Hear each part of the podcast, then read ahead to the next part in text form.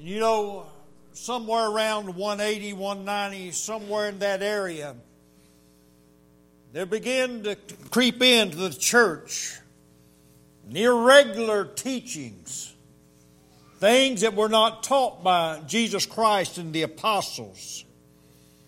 And from that time on, from the first century on, there have been a great deal of mistruth that is being brought forth in the name of religion, so to speak. Do you know, you look on that line, you see that red line that goes across all the way through the Dark Ages and all the way into the days of a, uh, when America was founded. You see a group of individuals who came out of the first church when persecution began to come upon them, they flourished, they spread. You know, today, we're here today because the truth never failed. And I thank God today for that wondrous knowledge that God has laid down a path and a pattern for His church. And those that are faithful to His Word, because as Brother Jim told us this morning, even again, His Word does not change, neither does He. I was told that a in the in the realm of the sodomite that they believed that the Bible was changed somewhere around the 1940s, and that's when all this stuff was put in. I, I, I just sometimes I have to laugh. Sometimes I really have to just stop and just laugh at the at the mistruths that are trying to be put forth today. God says, My word will never change. Not one jot, no one tittle of His word will ever change. This very book that we hold in our laps here today is a book, as, as again, as it has been taught in this congregation for, for all this, the congregation's life. His word will be there to judge in the end. And I just pray that God will move upon this congregation this morning because I'm bringing a message that's not entirely what you may be used to on a Sunday morning, although the gospel is going to be there. I'm like that old preacher that uh, they got aggravated at all the time when he, the only thing he ever preached was the gospel. And the deacons got together, and then, and and I'm I'm not good at jokes. You know that I don't do jokes, but I just thought about that. And you know, the deacons got together and they said, "Preacher, you're going to have to, you're going to have to, you're going to have to preach on something else." He says, "I'll do that." So he come in the next Sunday and he opened up his Bible and he spoke about different things that he had taught down through the years talked about all the different things that uh, is brought forth from the Word of God. And he spoke to the fact that he was going to be preaching on pills today.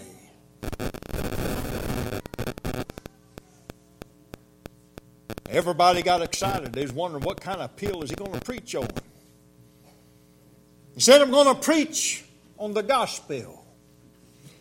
And then you mean he never did stop. He just kept preaching the word of God, kept preaching the gospel. And uh, you know that's that's the way we are today. I mean, I have to get the gospel in. God's word has to come forth, and the gospel has to be brought forth because it is the power of God unto salvation. I mean, without the gospel, no one would ever be saved. And I'm thankful today that that gospel message has never changed among God's true churches. So many in the world today have a gospel message that brings about works for salvation.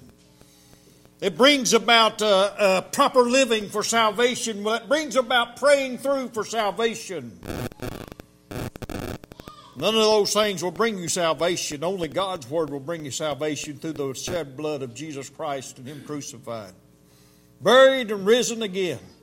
That, my friend, is the gospel.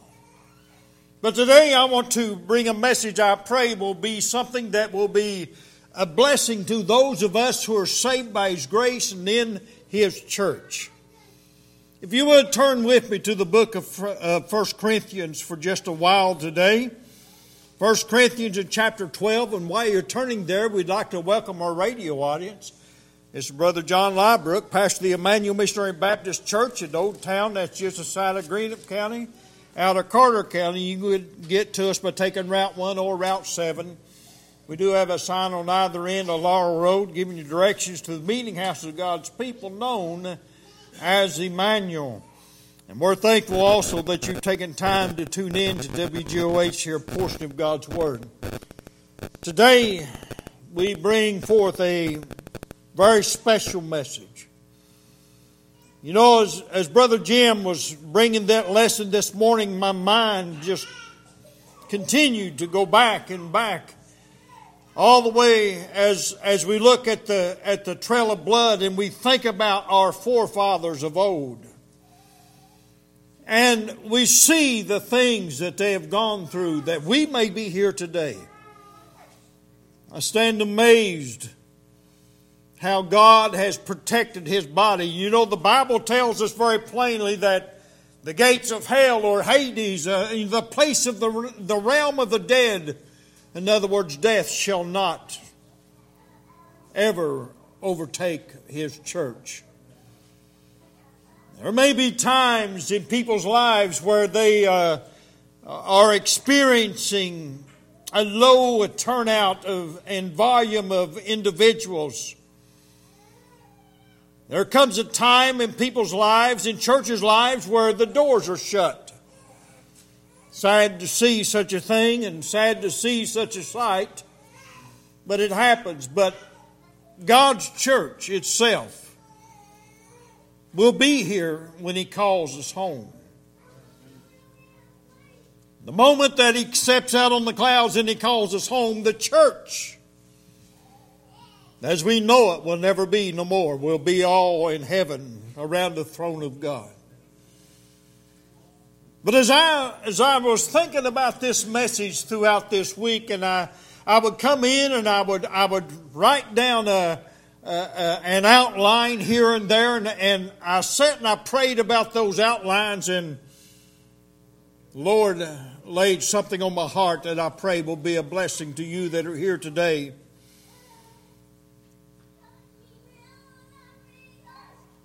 It's a message that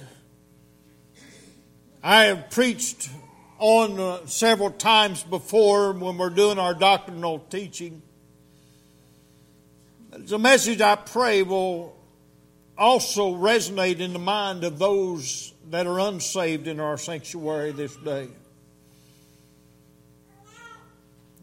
Name of it is simply members by divine order. I mean, I believe that God has a divine plan for our lives.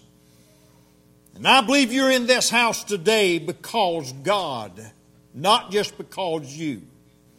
I believe God has placed people where they can hear the glorious gospel, and I believe God places people where they can be a part of a body that is special to Him. The Bible says in 1 Corinthians chapter 12, beginning at verse 12 down through about verse 27, For as the body is one and hath many members, and all the members of that one body, being many, are one body, so also is Christ. For by one Spirit are we all baptized into one body. There is that there is that point of scriptural Baptist baptism coming into play. Whether we be Jews or Gentiles, whether we be bond or free, and have been all made to drink of that into that one spirit. For the body is not one member, but many. If the foot shall say, Because I am not of the hand, I am not of the body, is it therefore not of the body? And if the ear shall say, Because I am not of the eye, I, I am not of the body, is it therefore not of the body? And if the whole body were an eye, where were the hearing? And if the whole were hearing, where were the smelling? But now, now, now this is a very important verse of scripture here, folks. This is, this is actually what our scripture and our message is based upon today.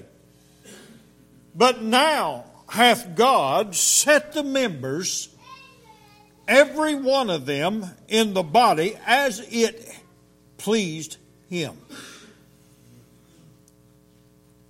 Now, you either believe this out of the Word of God or you don't. But it is God's Word. And I believe that God's people are placed in a certain area, in a certain church, in a certain time for a certain reason. That is because God has divinely ordained it to be so. Now, you either believe the Bible or you don't. But that is God's Word. God has ordained, in other words, He has set the membership in such a way that it would bring glory to his name and it would be honoring unto him, and that it would please him. The Bible goes on to say in verse 19 here, and if they were all one member, where were the body? But now are they many members, yet but one body. And the eye cannot say unto the hand, I have no need of thee, nor again the head to the feet, I have no need of you. Nay, much more, those members of the body which seem to be more feeble are necessary. And those members of the body which we think to be less honorable, upon these we bestow more abundant honor. And our uncomely parts have more abundant comeliness. For our comely parts have no need, but God hath tempered the body together. Now, again, this is one thing that you need to really get a hold of. If you're a member of this church and you're part of this body, you know this that God has tempered us together. In other words, He has worked us together for the self same purpose of bringing glory to His name. He goes on to say, again, I want to, I want to go over that again. I want you to listen to this. The Bible says here in verse 24 For our comely parts have no need, but God hath tempered the body together having given more abundant honor to that part which lacked. That there should be no schism in the body. There's no need for schism when you all believe in unity, the same th- truth. That there be no schism in the body, but that the members should have the same care one of another. again, we're not talking about a conglomeration of all the saved. That's not what the Bible terms as the church. When the Bible's speaking about the body of Christ, he's speaking about local individual churches that make up the kingdom of God. So, as we're looking at the kingdom of God and the church, there are two different entities. One belongs to all the redeemed. Whether, whether uh, it doesn't matter uh, uh, what uh, form or class of person you are, where you're at in life, where you are, even now in the house of God or in a, in a, in a building where people are come together to worship. If you're saved by the grace of God, you're one of God's children and you're part of the kingdom of God. But now the Bible, when it speaks about the body, you you go back into the Greek and you go, go you begin to translate that and you begin to look into what the Greek word means. It means that local called out assembly called an ecclesia. It is the body of Christ. And the Bible says God has tempered that body together. In other words, I, I know that uh, some of you have worked steel and, and have worked to forge and what have you, and you know what it is to temper a piece of steel. Why are you doing that? Why are you tempering that piece of steel that is, that is glowing orange and, and, and orange hot? Why do you temper that? So that it becomes stronger so that it becomes more true. Folks, that's how God works the church today. So that every part of us, you go into your, your molecules of, of steel and, and you go begin to break all that down and, and you know that that tempering together that material makes that one piece stronger. It's just like where our hearts are knit together as a church family. When our hearts are knit together as a church family, we become stronger. So here the Bible goes on to say this. In verse 26, and whether one member suffer, all members suffer with it.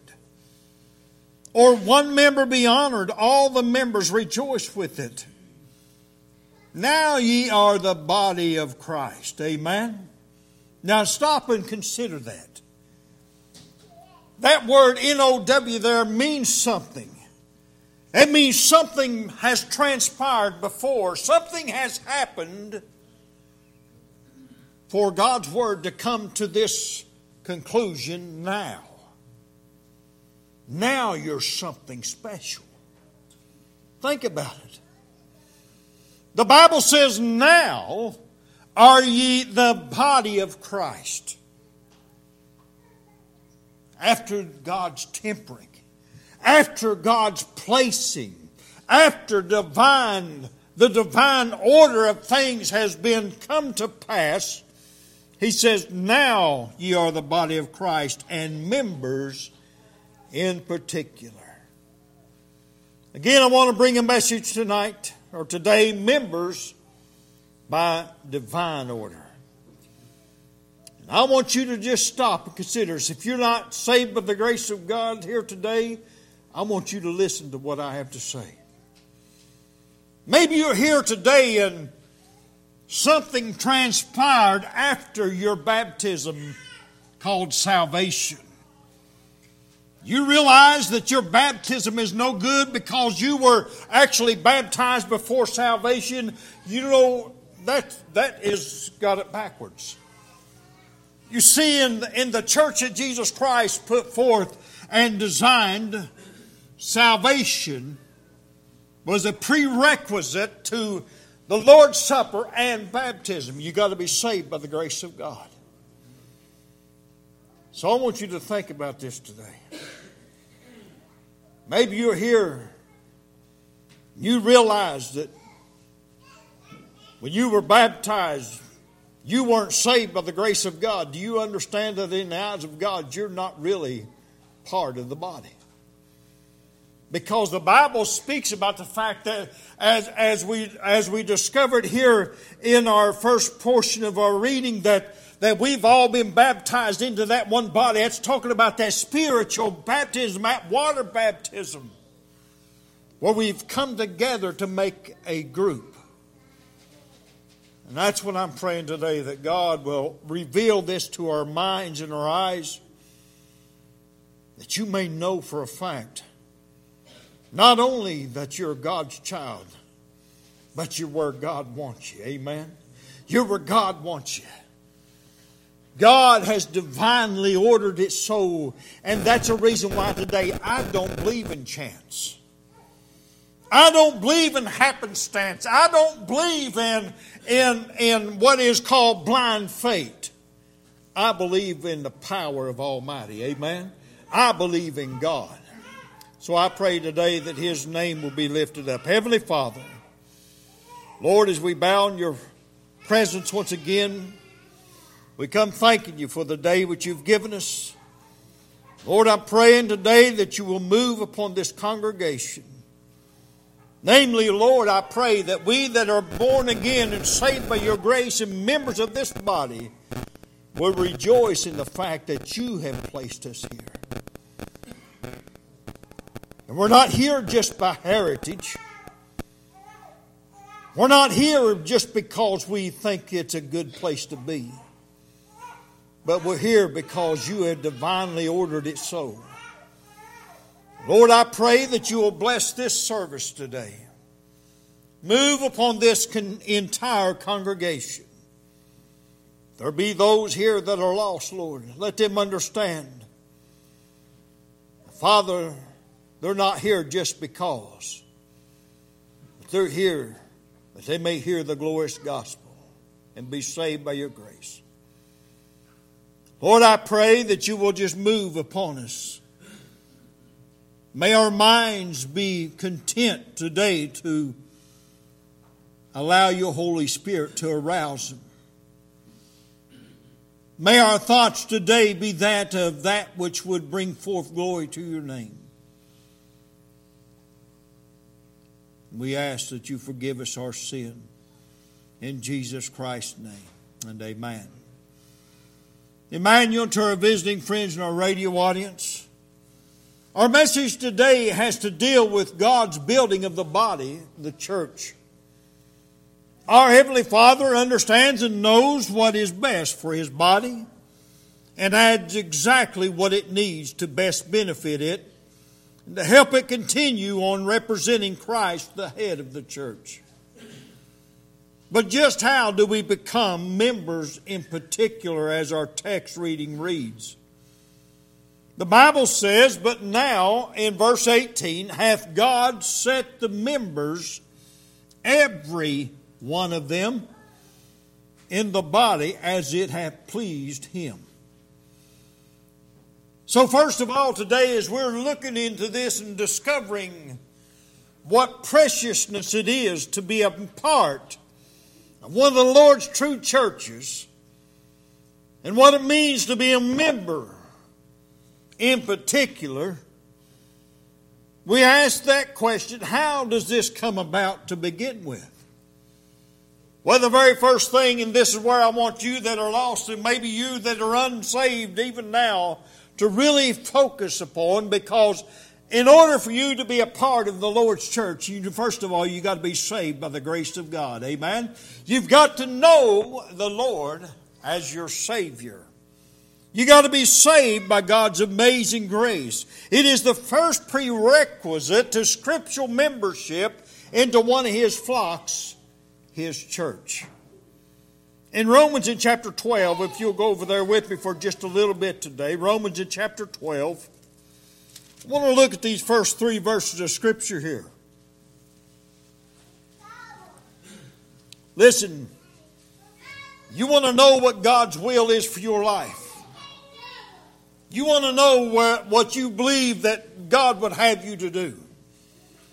Number one, the Bible states it very plainly that Jesus Christ came forth preaching in the wilderness, saying, Repent ye, for the kingdom of heaven is at hand. I believe one of the first things that God wants an individual to do is to trust Him as Savior, repent of his sins, and trust the Lord as his Savior. the Bible says in verse 12, or verse 1 of Romans 12, I beseech you, therefore, brethren, by the mercies of God that you present your bodies a living sacrifice, holy and acceptable unto God, which is your reasonable service. And be not conformed to this world, but be you transformed by the renewing of your mind. Listen, there comes a time in one's life where you got to start think, thinking different.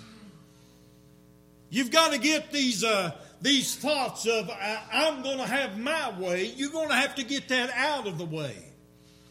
You, and that's what it means to, to renew your mind. That means to have a different way of thinking. You know what happens when one has changed their way of thinking? They begin to consider what God says. When God says to repent ye for the kingdom of heaven is at hand, they begin to think about the word repent. Listen, the Bible says we're to be transformed.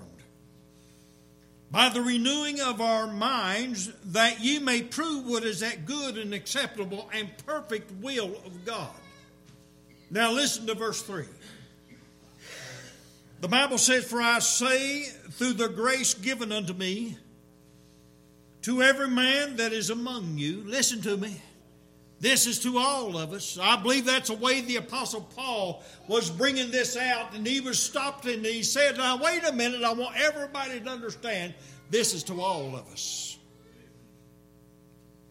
He says here, not to think of himself more highly than he ought to think, but to think soberly. Amen. You see, a lot of times we as individuals have this mindset that we know what's best for us. We know what, what we got to do. Throw away the instruction pamphlet. I mean, is that not what most men are accused of doing? I mean, I'll be putting something together and I'll come up with an extra part or two, and my wife will say, Hey, did you read the instructions? no. You mean you're supposed to do that? I didn't think men were supposed to read the instruction pamphlet. Listen, I want you to know something. God has given us instructions here. God has given us direction here, and He's talking to us that are here in this house today. And I believe God wants you to hear something, and I, want, I believe God wants you to see something from His instruction manual. He says this. Now, look at this. But we are to think soberly according to God, according as God hath dealt to every man the measure of faith. You know, I believe here is a point, here's a place where a lot of times people get uh, man's idea in their mind, they, they, they overlook what God's word is actually saying. You go back to the Greek, you began to break that word down, that measure of faith, that phrase, and and in this, the Bible says this, and, and he's talking to, if you go back up, you go back up, he's given to every man that measure of faith. He's already, he's talking to the redeemed already. Chapter 12 and verse 1 and 2, he's talking to the redeemed. He's talking to the saved Christians that were at Rome. And he's saying, and he's saying this that God has given to every man, every one of you that are saved by the grace of God, He has given you that measure of faith that measure of faith. That word is, uh, it is pistis. That's the way I'm going to pronounce it. And that word means, that word means a, a, a, an act of grace upon you. Has nothing to do with anything else but the faith that He has given us to trust Him as Savior. That's what that very word means there. That measure of faith, that word faith there is pistis, and it means the saving faith. That's what God has given us. Now, uh, let me ask you this real quick. Are you saved by the grace of God? Think about it. Are you saved by the grace of God? If you are, then God's word says that that measure of faith God has given unto you. You go back to Ephesians 2 8 and 9, there's where you see it. For by grace are you saved through faith, and that not of yourselves. It is a gift of God, not of works, lest any man should boast. Stop for just a moment and think about that. God give you this. How does it come about? How does God give you that measure of faith? Romans 10 17 says, Faith cometh by hearing, and hearing by the Word of God. There you are. So today, I want you to know that if you're not saved by the grace of God, maybe today you're in the place that God says, I want you to be so you can understand and hear what I've got to say. To be a member in particular, you've got to be saved by the grace of God. You've got to have that change, that regeneration in your heart. You've got to become a new man. A spirit must reside in you. That spirit that's even now speaking and prodding. You know, this moral conviction that maybe you are having right now, this moral conviction about salvation. You're sitting there and you're wondering, maybe you're wondering something about salvation. You know what that comes from? That don't come from your intellect. That comes from God's Spirit. God makes us aware of our need. Amen. God makes us aware of our condition. And therefore, God makes us aware of the, of the fact that Jesus Christ came and died on the cross of Calvary and shed his precious blood and was buried and rose again the third day that we might have life and have it more abundantly. John 10 10 says that we might have life abundantly. 1 Corinthians chapter 15, 1 through 4 speaks about what the gospel is. Nowhere in that four verses of Scripture do you see that man has to jump through any hoops to get her done. Man has not to do anything but to trust the Lord Jesus Christ as his Savior, repent of sin, and trust Him, and you'll be saved. Romans 1.16, the Apostle Paul said he was not ashamed of the gospel of Christ. Where's the power of God unto salvation to everyone that believeth? To the Jew first and also to the Greek. Listen, if you're going to be a member in particular, you've got to be saved by the grace of God. Amen. You've got to be redeemed by the blood of the Lamb. We sang that song this morning. That song uh, at Calvary. Listen of Calvary's mountain. One dreadful morn. Walk Christ my Savior, weary and worn. Dying for sinners was his job that day. Dying for you and dying for me that we might be saved. There's a new new verse there. I've never ever been able to do that, write a song. But I want you to know something. That's exactly what salvation is. That's what the gospel is. Jesus Christ coming and dying for you on the cross of Calvary. In Psalm chapter 40, I'm going to go here for just a moment. I've got to move on. My time is really moving fast this morning, but I want you to listen to what it says in Psalm 40 and verse 9 down through verse 11. The Bible says, I have preached righteousness in the great congregation. Lo, I have not refrained my lips. O Lord, thou knowest. I have not hid thy righteousness within my heart. I have declared thy faithfulness and thy salvation. I have not concealed thy loving kindness and thy truth from the great congregation. Withhold not thy tender mercies from me, O Lord. Let thy loving kindness and thy truth continually preserve me. Folks, I want you to know something today. Men of God, all down through the dark ages, and ever before that, in the first century, when irrelevant and wrong preaching began to take place in the church, you see, that's where you began to have these splits appear.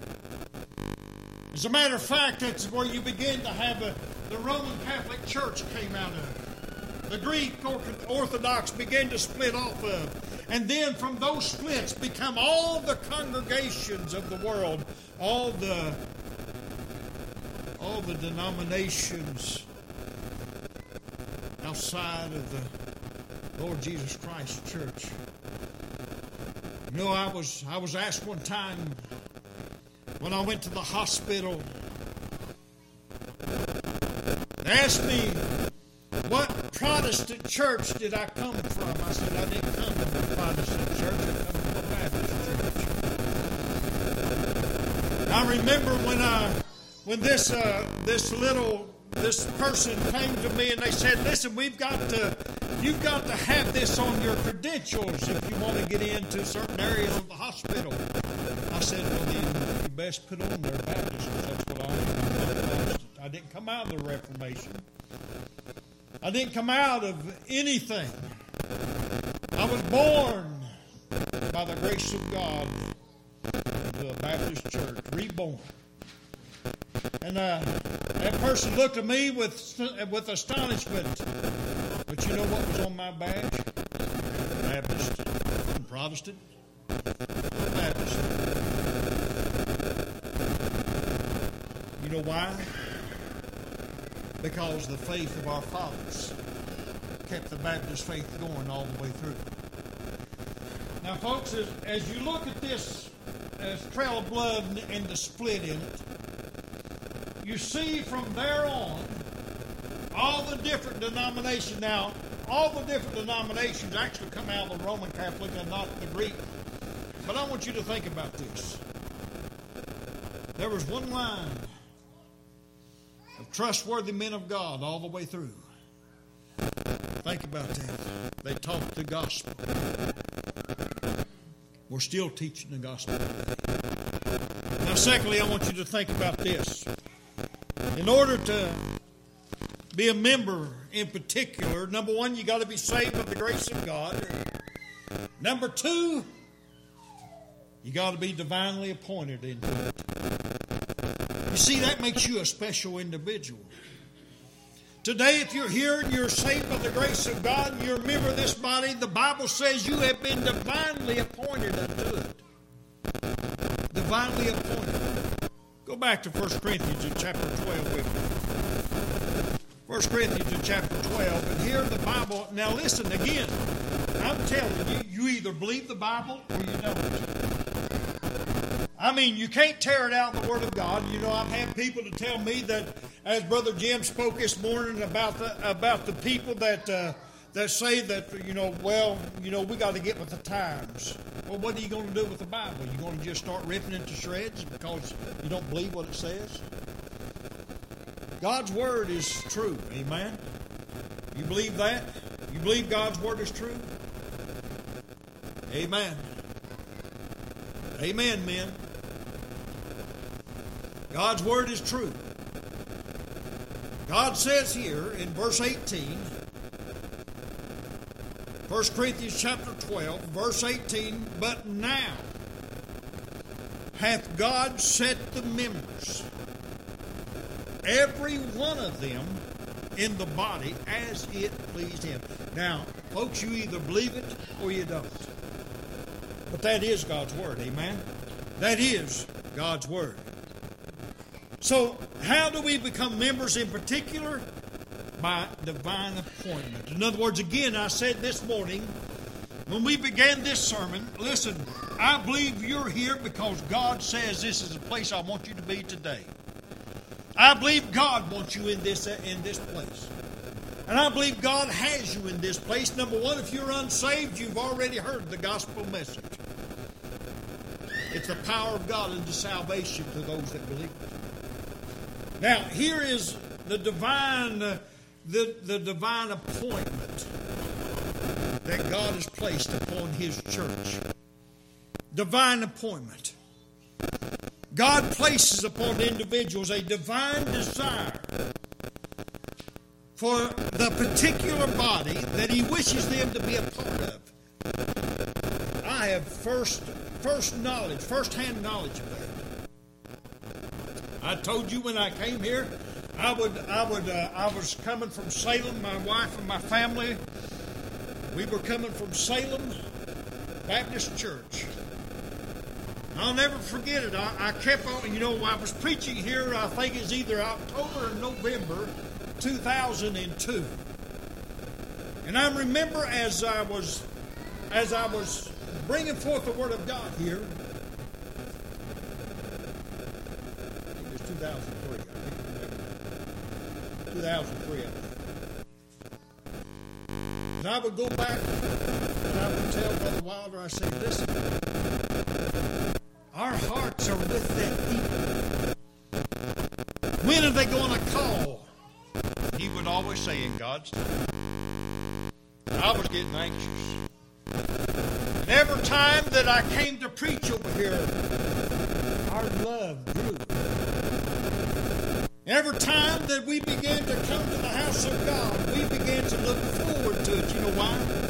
Because God was everything. God divinely appointed this, this, this arrangement. God divinely appointed the, the members in particular. You're here by God's divine will. God gave you that desire to be here and nowhere else this morning. Just thought it'd be a good place to be. I just thought it would be good. Uh, you know, my, my family's there. I want to, I want to, no. God says, I want you here. It's divinely appointed. That's what makes church special. That's what makes membership special. Being divinely appointed into a place in a body. That makes it special. Makes it special. God has caused you to love this place. And God has caused you to love this people. God is the one who causes us to look forward to the next service. Amen. I don't know about you, but I look forward to the next service. I look forward till Sunday night. I'm almost out of time on the radio, but I'm still looking forward to the evening service. Amen. Talking about that restored fellowship. I thank God for restored fellowship. I look back at that prodigal son, and the Bible says when he came back to him, his father didn't turn his back on him, did he? He restored that fellowship with open arms. I'm looking forward to preaching that tonight. But right now, I'm enjoying my time here because God has divinely appointed and I believe this with all of my. Uh, and listen, folks, this is not something that I get off the internet. You know what I mean? This is not a. This is not something I sit down to. I don't even have a computer in my a, a computer. A computer. I do not have a computer in my office. But I'm supposed to be getting one, one of the old ones. I think it's going to be able to where I can retrieve all the uh, emails I'm looking. I, you know, I don't even. I don't. I don't. Uh, I don't get on the internet. You know what I have in my? I have a whole library in my study. A whole library. After my dad.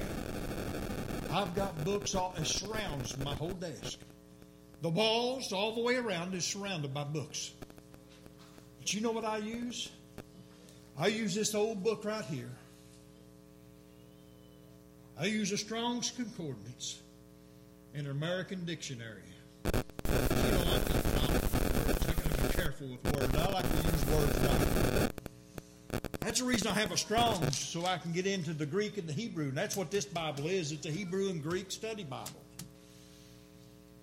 That way I know what the original text says. That way I can tell you exactly what. Listen, God's Word ain't changed. God says, I want you here for a reason. I want you in this place for a reason. That you may bring glory to my name here. That's the reason why I think membership is so special.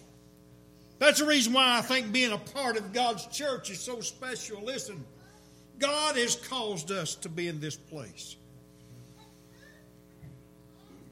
I don't have time to read Ephesians chapter 1, but I want you to you take time to read Ephesians chapter 1, especially verses 11 down through verse 23. And there you see how God works in the church. In 1 Corinthians 12 and 11, the Bible says, But all these worketh that one and the self same Spirit, dividing to every man severally as he will. In verse 12, the Bible says, For as the body is one and hath many members, and all the members of that one body, being many, are one body, so also is Christ. Christ is not divided. You can't divide your loyalty. Oh no, here we go on that again. Hey, I believe in being loyal to God's church. Amen. I believe in being faithful to the Lord's church. I believe in loyalty among God's people. Loyalty. Let me say this. You go join the you go join a club somewhere. See how long you stay a part of it with disloyalty.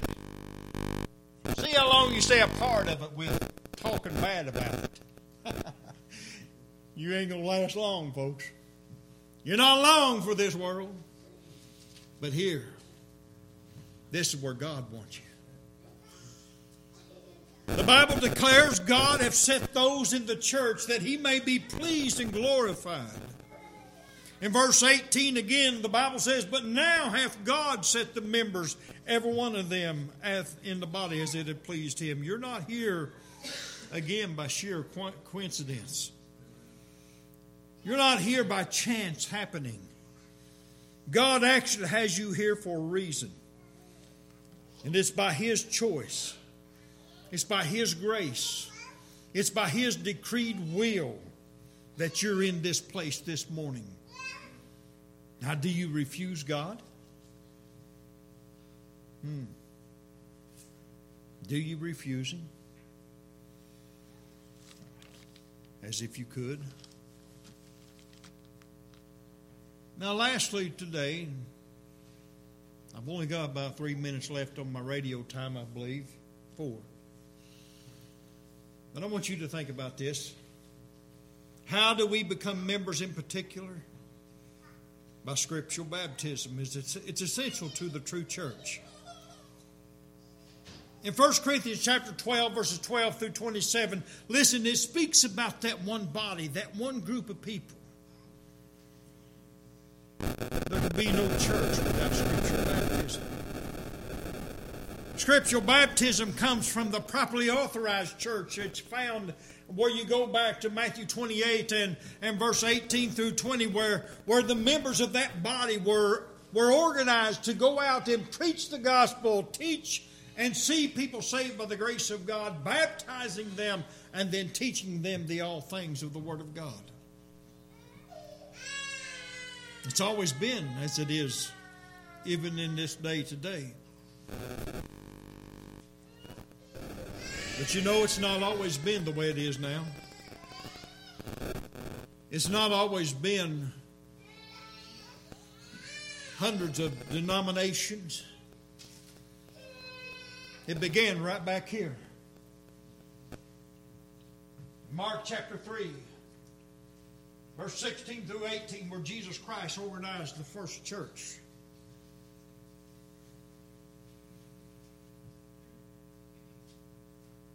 But you know, in the beginning of the first century, or toward the end of the first century, Paul was beginning to have problems in the church of some folks going irregular, doing things.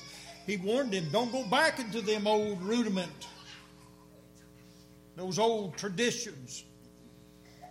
You're saved by the grace of God now. You need to act like it. He said, Listen, you teach the right things.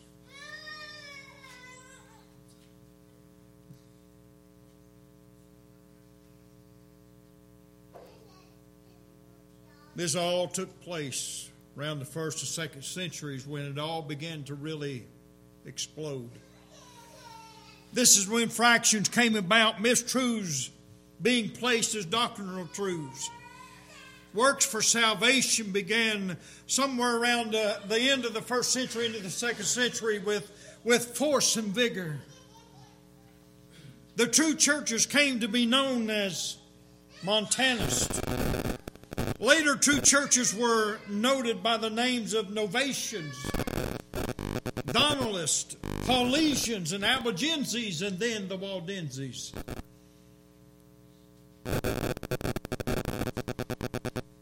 You know, I go back. It's been several hundred years. And an old preacher, an old German preacher by the name of Balzer Liebruck, came out of Germany and he was part of the Waldenses. The Waldense group brought them the gospel message, and, and the true churches continued on.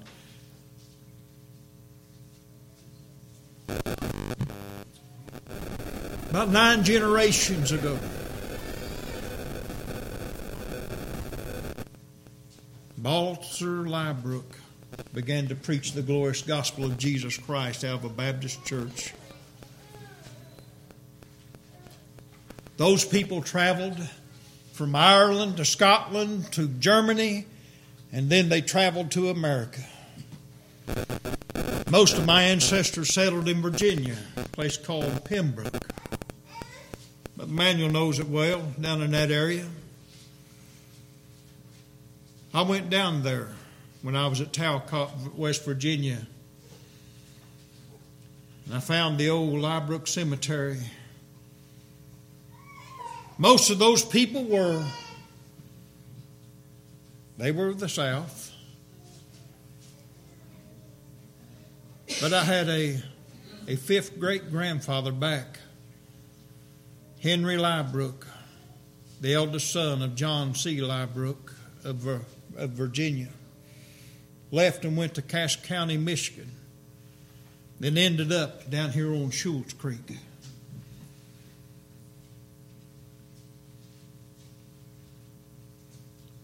And here I am today preaching the gospel that was once delivered to the saints of old. That puts, that puts a chill on me. To think about all those in the dark ages that died because of one thing in particular rebaptism. Because they would not accept the baptism of infants.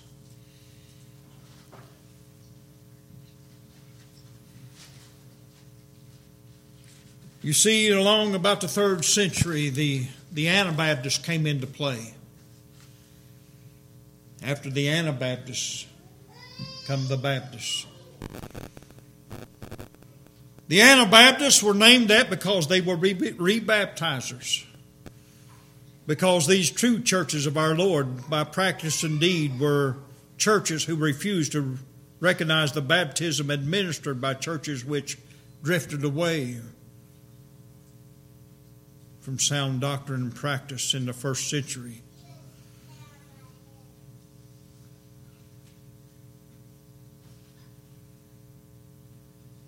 Today we're here because men still stand for the truth. Today we're here because there's still no compromise.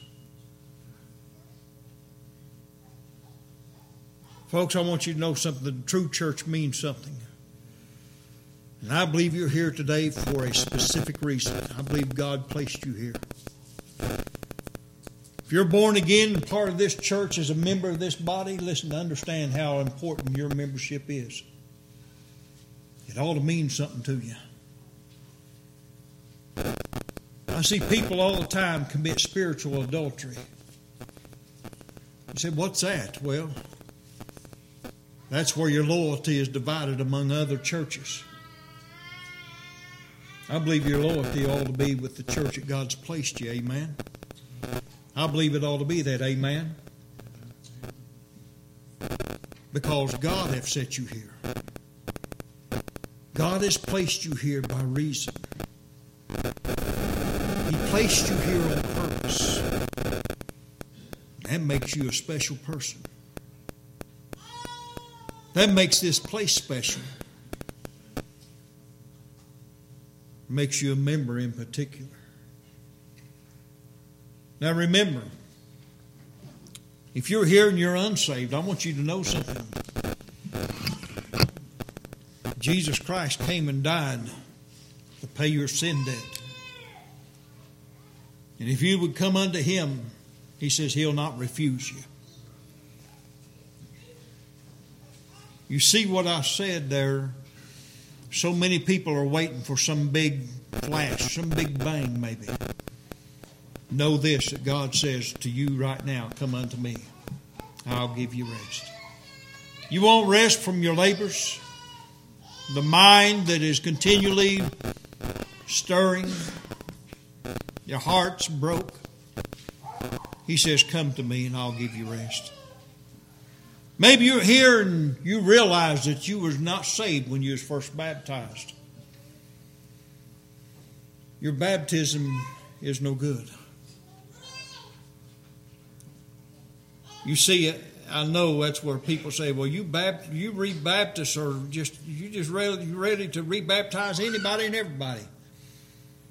If you've not been saved by the grace of God before your baptism, your baptism is no good because you got to be saved first to be baptized into the church.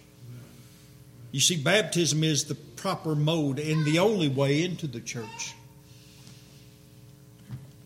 So if you've not been scripturally baptized because you were saved after your baptism, you need to be baptized.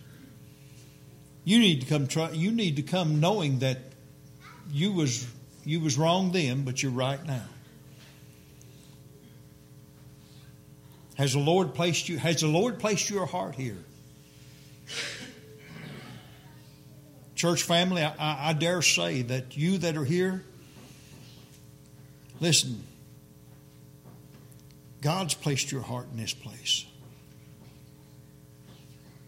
That's the reason why that you have joy in coming to the house of God. I pray that you do. But has God placed your heart here? Has God give you that desire? You see, that's how He puts the members in order in the body. He does so by divine appointment. May God help us to see that.